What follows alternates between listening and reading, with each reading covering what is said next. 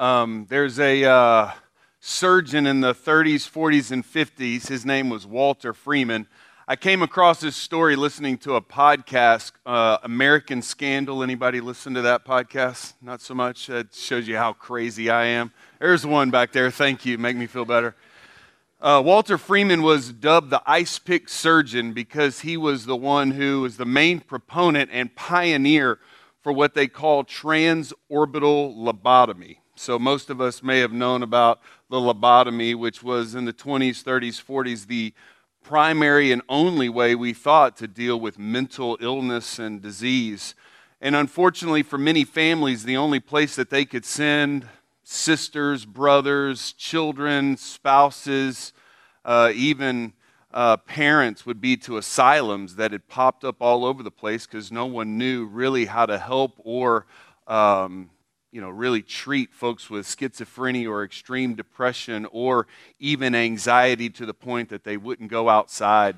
And so the thought was is if we could deal with the frontal lobe which makes decisions and apparently it interacts with the emotional system in the brain and if we could sever that connection then that will heal people.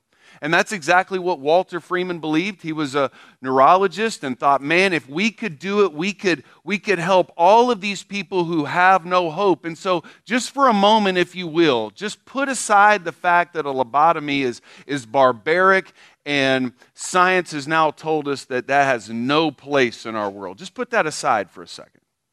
I want you to think about a man who thought he had a genuine cure for the well being of people, to offer hope. That's what he thought. And so, somehow along the way, in the middle of him pioneering this procedure and going to uh, asylum after asylum, crossing the nation back and forth, performing literally thousands of these procedures, sometimes up to 24 to 30 in a day, trying to bring relief to people's pain and suffering somewhere along the way, Walter Freeman went from wanting to help people to a desire to just be right. He went from this desire to truly want to see people be rescued from their, their mental bondage and captivity to now, when everyone was screaming, This isn't right, you're leaving people worse than before. He was now consciously ignoring the harm and the pain that he was bringing on people. Even when hospital says you can't perform that anymore. Even when asylum says please don't come here anymore. Even when his own partner said, I'm out, man. This is crazy. At some point, you have to realize when you're doing a, a lobotomy for the second time, you're wrong. A third time, he didn't care because he was more obsessed with fame and being right and discovery than he really was the well being of other people. I, think there's this part in our heart where we start with these good intentions, and then all of a sudden it becomes more about us than it does.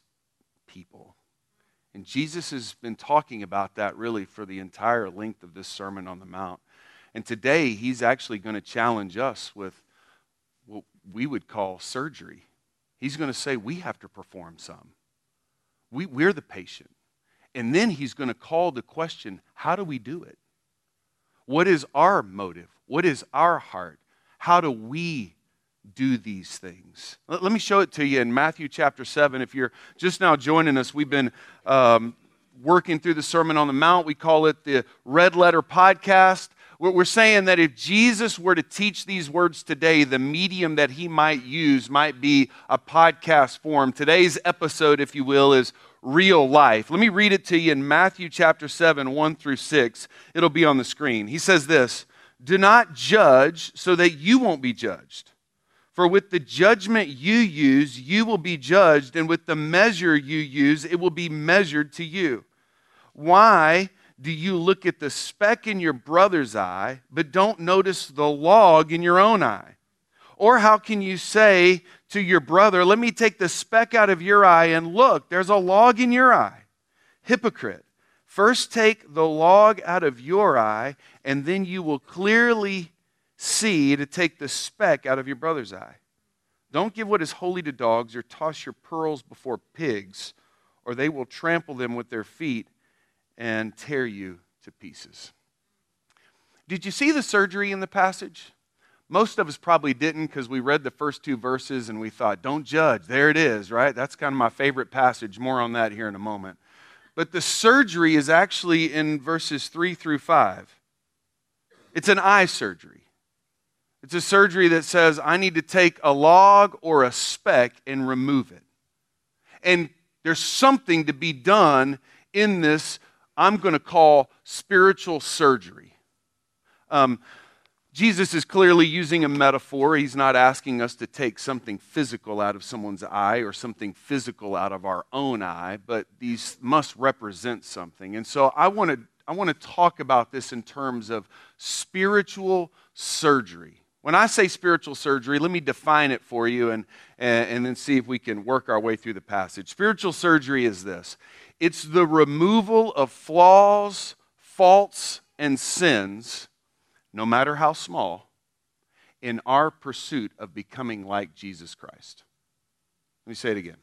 Spiritual surgery is the removal of flaws, faults, and sin, no matter how small, in our pursuit of becoming like Jesus Christ.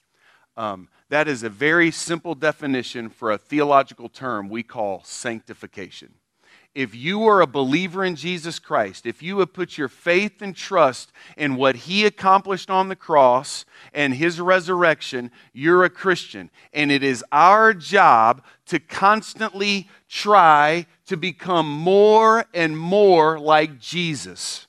That's sanctification. And the way we become more and more like Jesus is we take off the things that don't reflect him our sin, our faults, our failures, our flaws, sometimes really small, sometimes really big, but they need to be removed so that we can become more like Christ.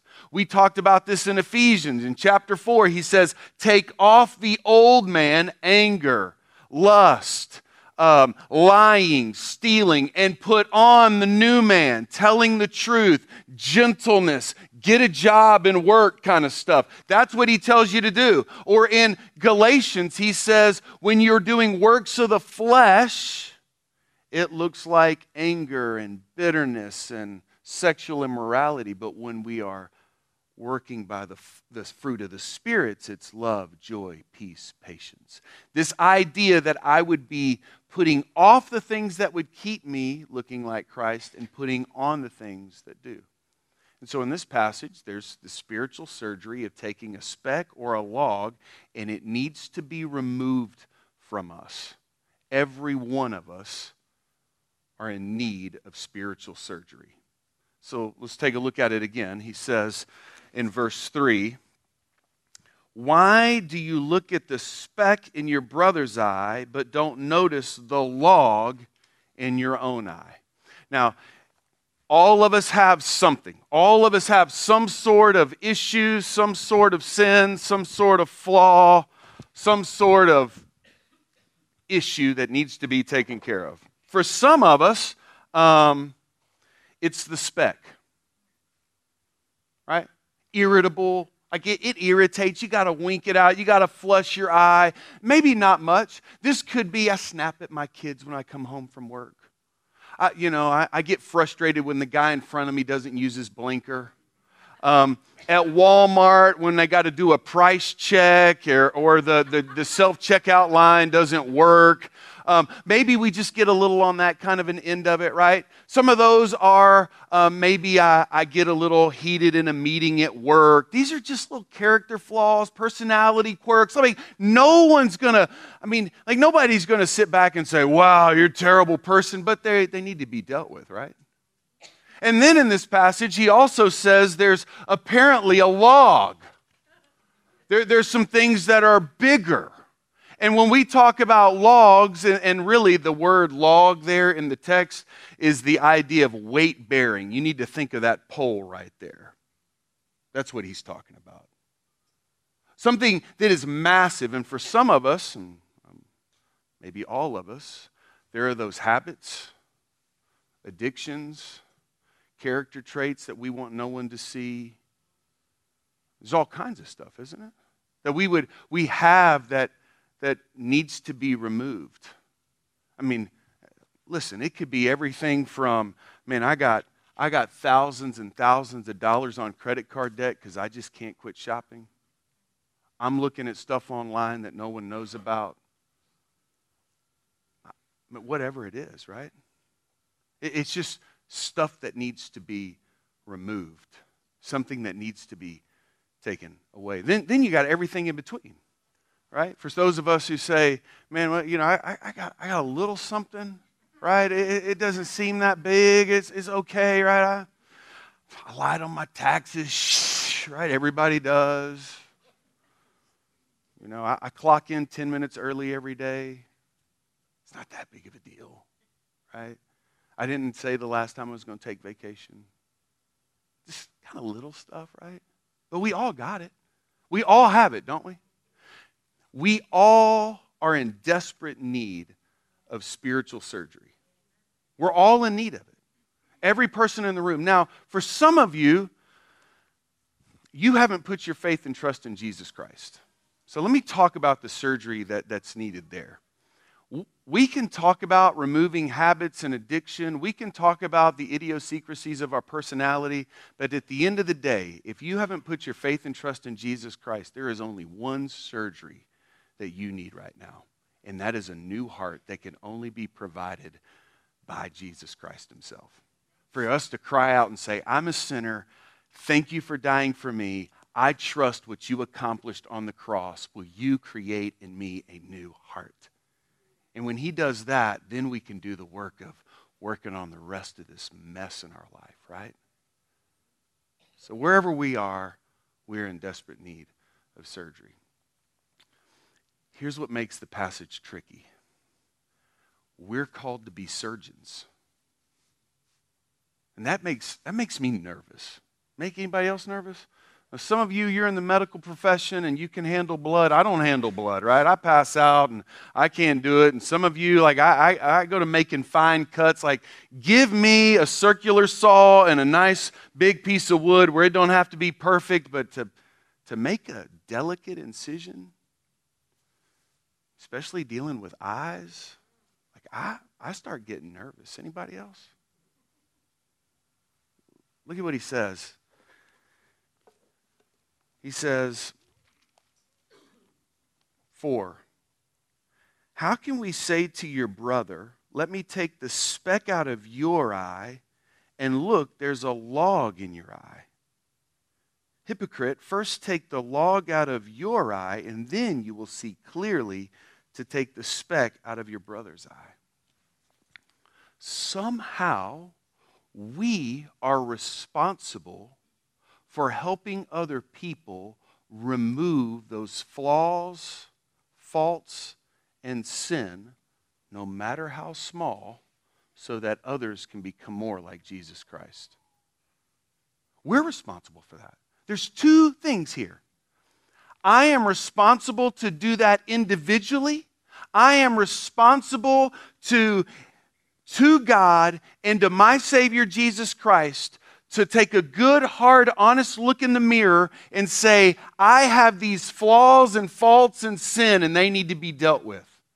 I don't get to just kind of look at one side of my face, or, or I don't get to turn a blind eye to certain areas in my life. It is my job as an individual to be aware of the logs in my eye. But it's also my responsibility to help others in the community of believers to remove specks. Some of us, man, this is where it gets really tricky, isn't it? But that's the corporate nature of this thing. The corporate nature is that we would say, we are all trying to help each other grow and become more and more like Jesus Christ. And here in America, we love our faith to be individual and private. But that is not what the text seems to indicate here. It seems to indicate that we are to help each other do this. Uh, we, we said the title of this message is Real Life. Because real life implies you know me and I know you. And if I know you and you know me, you're going to see some things in me that need to change, and I'm going to see some things in you that need to change. Right? So we've got to be about removing these things to help us. Now, we got to get to how that's done and everything else. And, and I know some of you would sit back and say, wait a minute, Russell, wait a minute. Chapter 7, verse 1, you just read it, says, do not judge. How in the world are we supposed to help each other when the text you're reading from says, don't judge or you'll be judged? Let's take a look at it because I, I think maybe when we say the word judge, we think the wrong thing.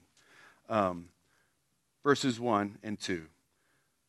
Do not judge so that you won't be judged, for with the judgment you use, you will be judged with the uh, uh, you will be judged, and with the measure you use, it will be measured to you.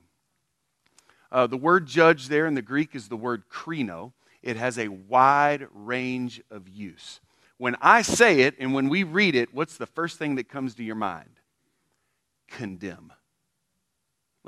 Let's just take judge out and put condemn there. Do not condemn so that you won't be condemned. I don't want to be condemned, so I'm not going to condemn anybody.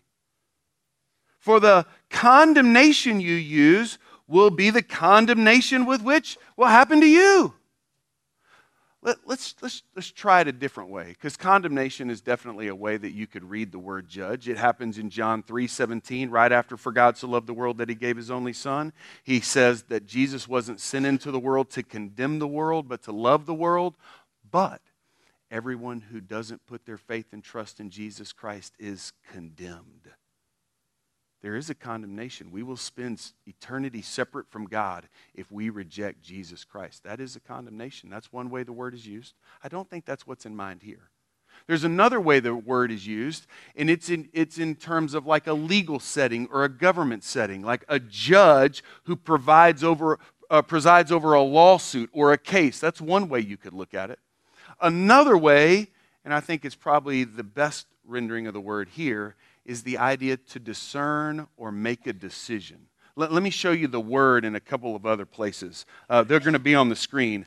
Uh, Luke chapter 7 says this. Um, when Jesus is asking his disciples who got the most grace, the guy that was forgiven 500 or the guy that was only forgiven 50. And they said this Simon answered, I suppose the one he forgave more. And Jesus replied, You have judged correctly. That the word condemned there? No, it's the word you made a good decision here. You discerned the right answer. You discerned it. Uh, let me show it to you again in, in Acts. In Acts chapter 4, when the uh, Sanhedrin looked at Peter and said, Hey, you can't share the gospel anymore. He says this, verse 19, but Peter and John answered them, Whether it's right in the sight of God for us to listen to you rather than God, you, Krino. You decide. You decide. It's a discernment issue.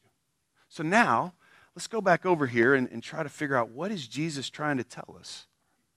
He says, Do not judge so that you won't be judged. Is he asking us not to make a moral decision?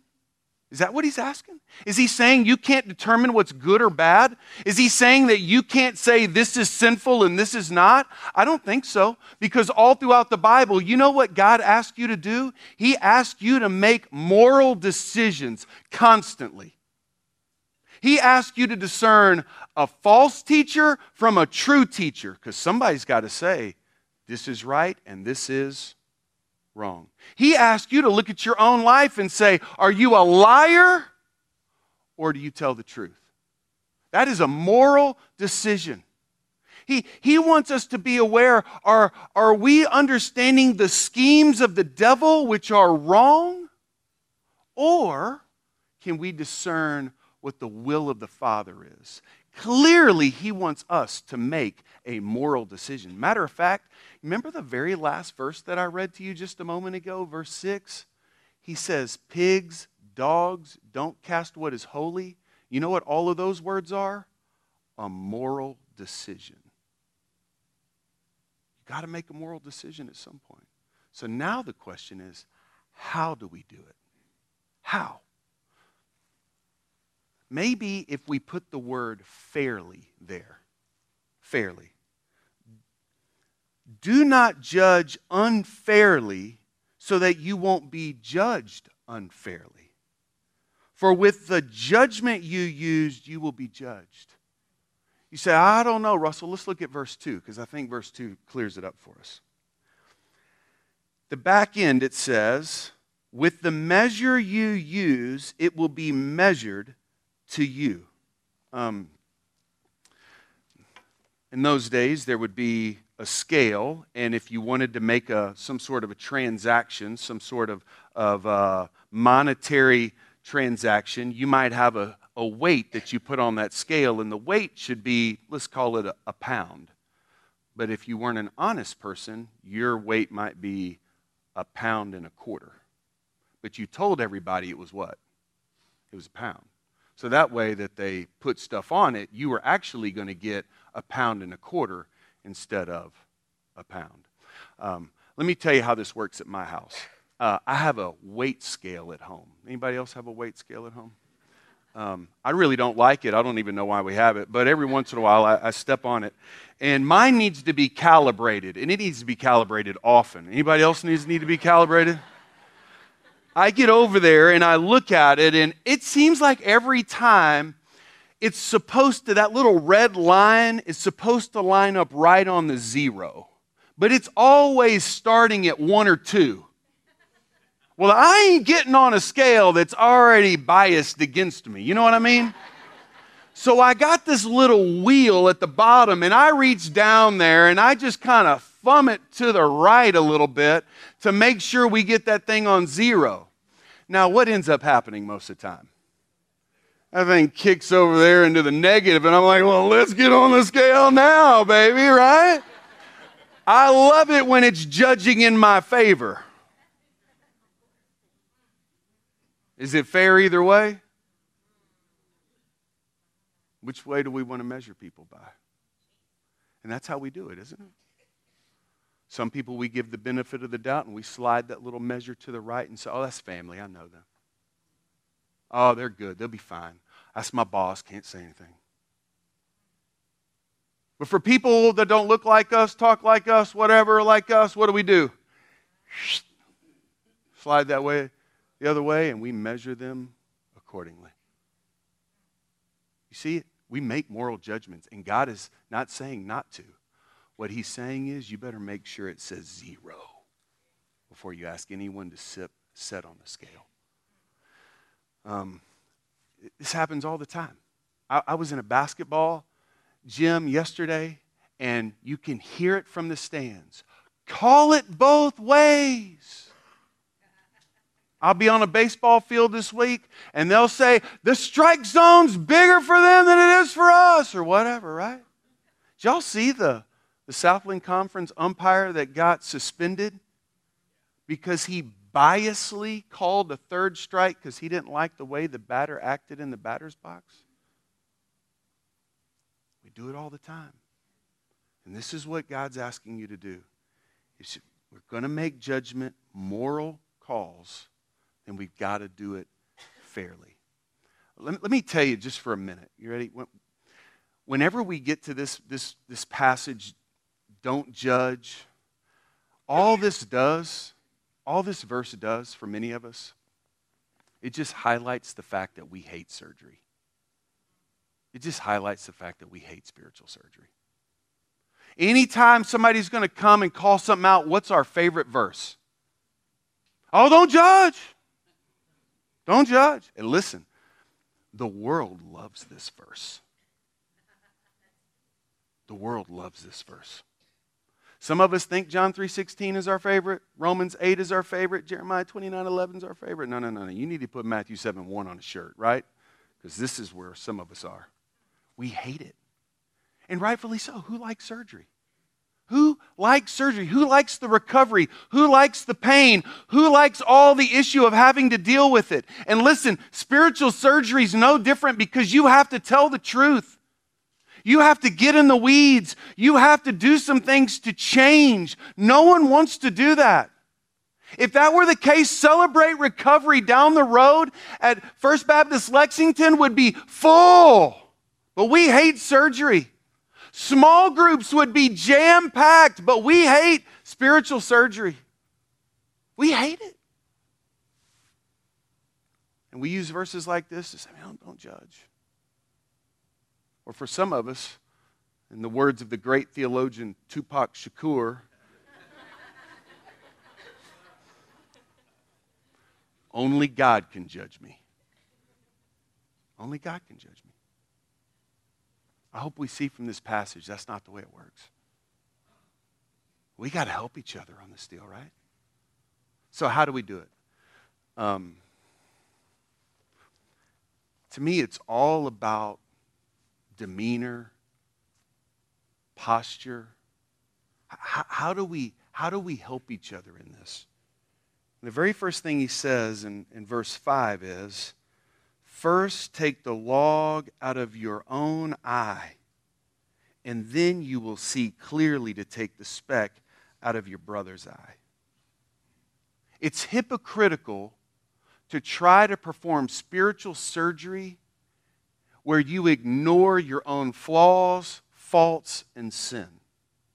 To the point that we ignore it and we, we only care to be right. We only care to perform the surgery. We only care to call out truth. We only care to be able to call a spade a spade. Whatever it is we want to put in there. The hypocrisy is doing the surgery without recognition of our own pride and self righteousness and need for change. Um, you know what this is like, right? Israel standing up in the back. Sorry, I'm going to call you out. A couple years ago, less than a, maybe not too long ago, had his ACL repaired. I remember he tells his story about busting his ACL, and soon as he said it, I immediately thought, oh man, I hate that for you. You know why? Because 20 years ago, I had mine redone. And there's something about saying, dang, I've been there, and I hate that for him. My wife had her tonsils yanked uh, within the last year. And I'm going to tell you right now brutal. Brutal. And I, everybody who said, oh, you don't want to get your tonsils taken out when you're an adult, all of you were right. right. And I guarantee you, if somebody comes to Terry and says, I'm getting my tonsils taken out, she'd be the first one with a meal, right? Because you see it, you've lived it, you've experienced it. There's, there's something about being able to go to somebody and saying, Listen, I'm not perfect and I make mistakes and I'm, a, I'm the biggest sinner of the bunch, but I love you.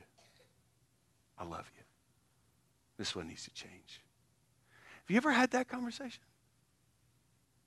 You ever had anybody give you that conversation? And I, I remember um, one of the first times, not, not one of the first times, John Reeves and I were sitting at Chick fil A in Austin, Texas. Uh, I'd make him go to lunch with me at least once a week, maybe once every couple weeks. I was trying to plan a church. John had done it before. I'm just trying to, to get as much information from him as possible. So we meet at this Chick fil A on the loop outside of Austin. And, um, and it was more that day that I needed to gripe.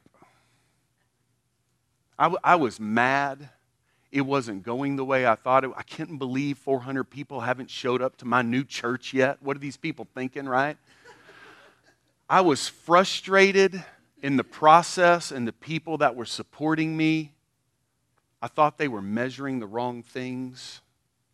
I remember sitting across the table at Chick fil A as he's sipping on a sweet tea, and, and I'm, I'm barfing all over the table. And he listens and he listens. And then he just, he performs surgery.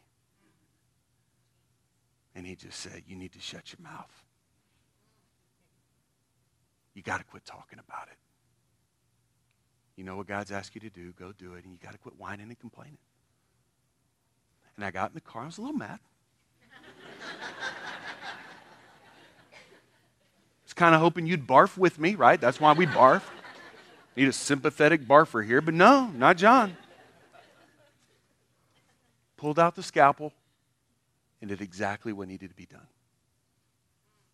Did exactly what needed to be done. Right? Um, last verse, which is, is one of the trickiest. Um, we all need surgery, but listen, not everybody wants it. All right? Not everybody wants surgery. And we got to quit chasing people around with scalpels and Novocaine or whatever we got. let, let, me show it to you. Um, verse 6. Don't give what is holy to dogs or toss your pearls before pigs, for they will trample them with their feet, turn and tear you to pieces. Um, I don't have time. I, I, got a, I got a story about a guy who told me that one time, and it was, it was so great. Um, the word dogs and pigs, I, I don't think this is necessarily trying to characterize people. It's the fact of how dogs and pigs were viewed in the first century. Uh, let, me, let me show you how Peter talks about them in 2 Peter chapter 2, verse 22. It'll be on the screen. He says, It has happened to them according to the true proverb a dog returns to its own vomit, and a sow, after washing itself, wallows in the mud. The, idea is, is they don't want to change. They don't want to change. And when you don't want to change, what good is it chasing people with a scalpel? Um, listen, some of us use our social media like a scalpel. Put it down. Put it down. That, that's not how we do this. That's not how we do this. Um, please don't do spiritual surgery via text, email. callous phone call. We've all been there, haven't we? Let's not do it that way. Let, let's do this relationally, in care and love. We don't want to be Walter Freemans running around just trying to be right. We want to do it in relationship where I know when John told me those truths, it's because he loved me and he knew this was what was best for me. And when I've had conversations with folks, I really want, I love you and I want what's best for you. Right? Um, I'll tell you, tell you a story and I'll, I'll be done. Um, my oldest son, Milton, uh, he's a senior this year. When he was born, he was born with a rare condition in his hand called macrodactyly. Um, he, he was, a, was a long labor, and when he was born, it was a compound birth. His hand was right up here by his head in the birth canal. And, and uh, you know, first pregnancies, it took a while for, for him to finally come see the world. And when he came out, his, his fingers, we thought, were just swollen by the pressure. And so the doctor said, hey, no big deal. That swelling will go down. And, and after a week or so, it wasn't going down. There was no noticeable change. And, and when I say his fingers were large, I mean they were really big. And uh, this portion of his palm, really big.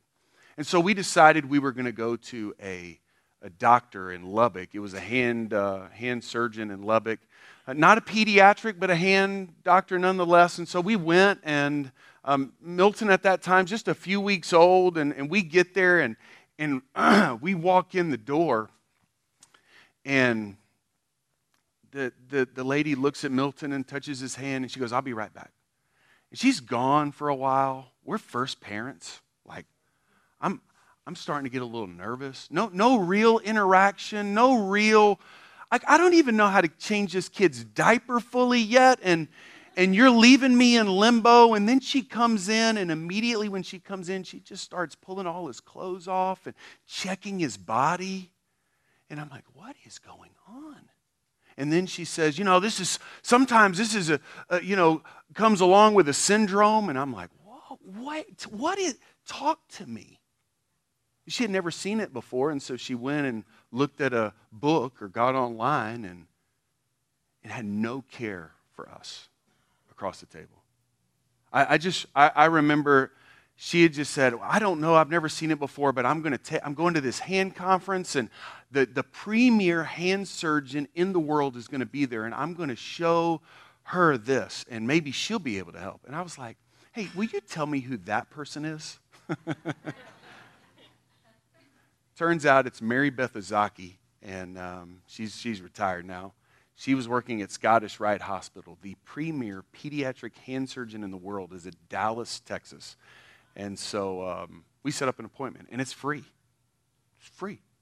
We walked in, and you had to have an MRI, and that's brutal with a baby. And uh, oh, it was terrible. And I remember getting in there, and I'm going to tell you right now, Mary Beth Ezaki pulled up that little rolling stool, sat across from Terry and I, made eye contact, treated us like we were the only people in the room. This is the premier pediatric hand surgeon in the world. And the thing that I remember the most is not how she treated us. She grabbed Milton's hand and she touched it like it was her own son's. I was like, whatever you say to do, I'm in. She could have told me to run through the brick wall right there, and I'd have done it. And she has some hard news to tell us. We're going to do some surgeries. We're going to try, but he may end up losing those fingers. And he did. But I'm going to tell you right now, I trusted her every step of the way. You got anybody like that? You can do real life with? Right? You got anybody like that? Hold it and say, man, I love you, but this is what needs to happen. This is what needs to be removed. This is the issue. All of us are trying to become more and more like Jesus Christ. And we need some faithful friends who are surgeons to help us along the way. I guess my questions for us today are um, Are you good at the surgery or not? You need to work on your demeanor and your bedside manner? Let's do it. Um, are there some area, areas in your life that need surgery, but you're not letting anybody touch it? What needs to be carved out? What needs to be removed? What needs to be done? And for those of us who've never put your faith and trust in Jesus Christ, He wants to give you a brand new heart, the greatest surgery of all time. Let me pray for us. Uh, Father, um, we've all had to sit there and either look at ourselves in the mirror and know something needs to change or had somebody who loved us and loved us enough to tell us that it needed to change. Um, yeah, Lord, I pray that for us in the room that we wouldn't go about this thing alone. We could find people that love us. We could find people that we love and we could we could help each other in this journey together.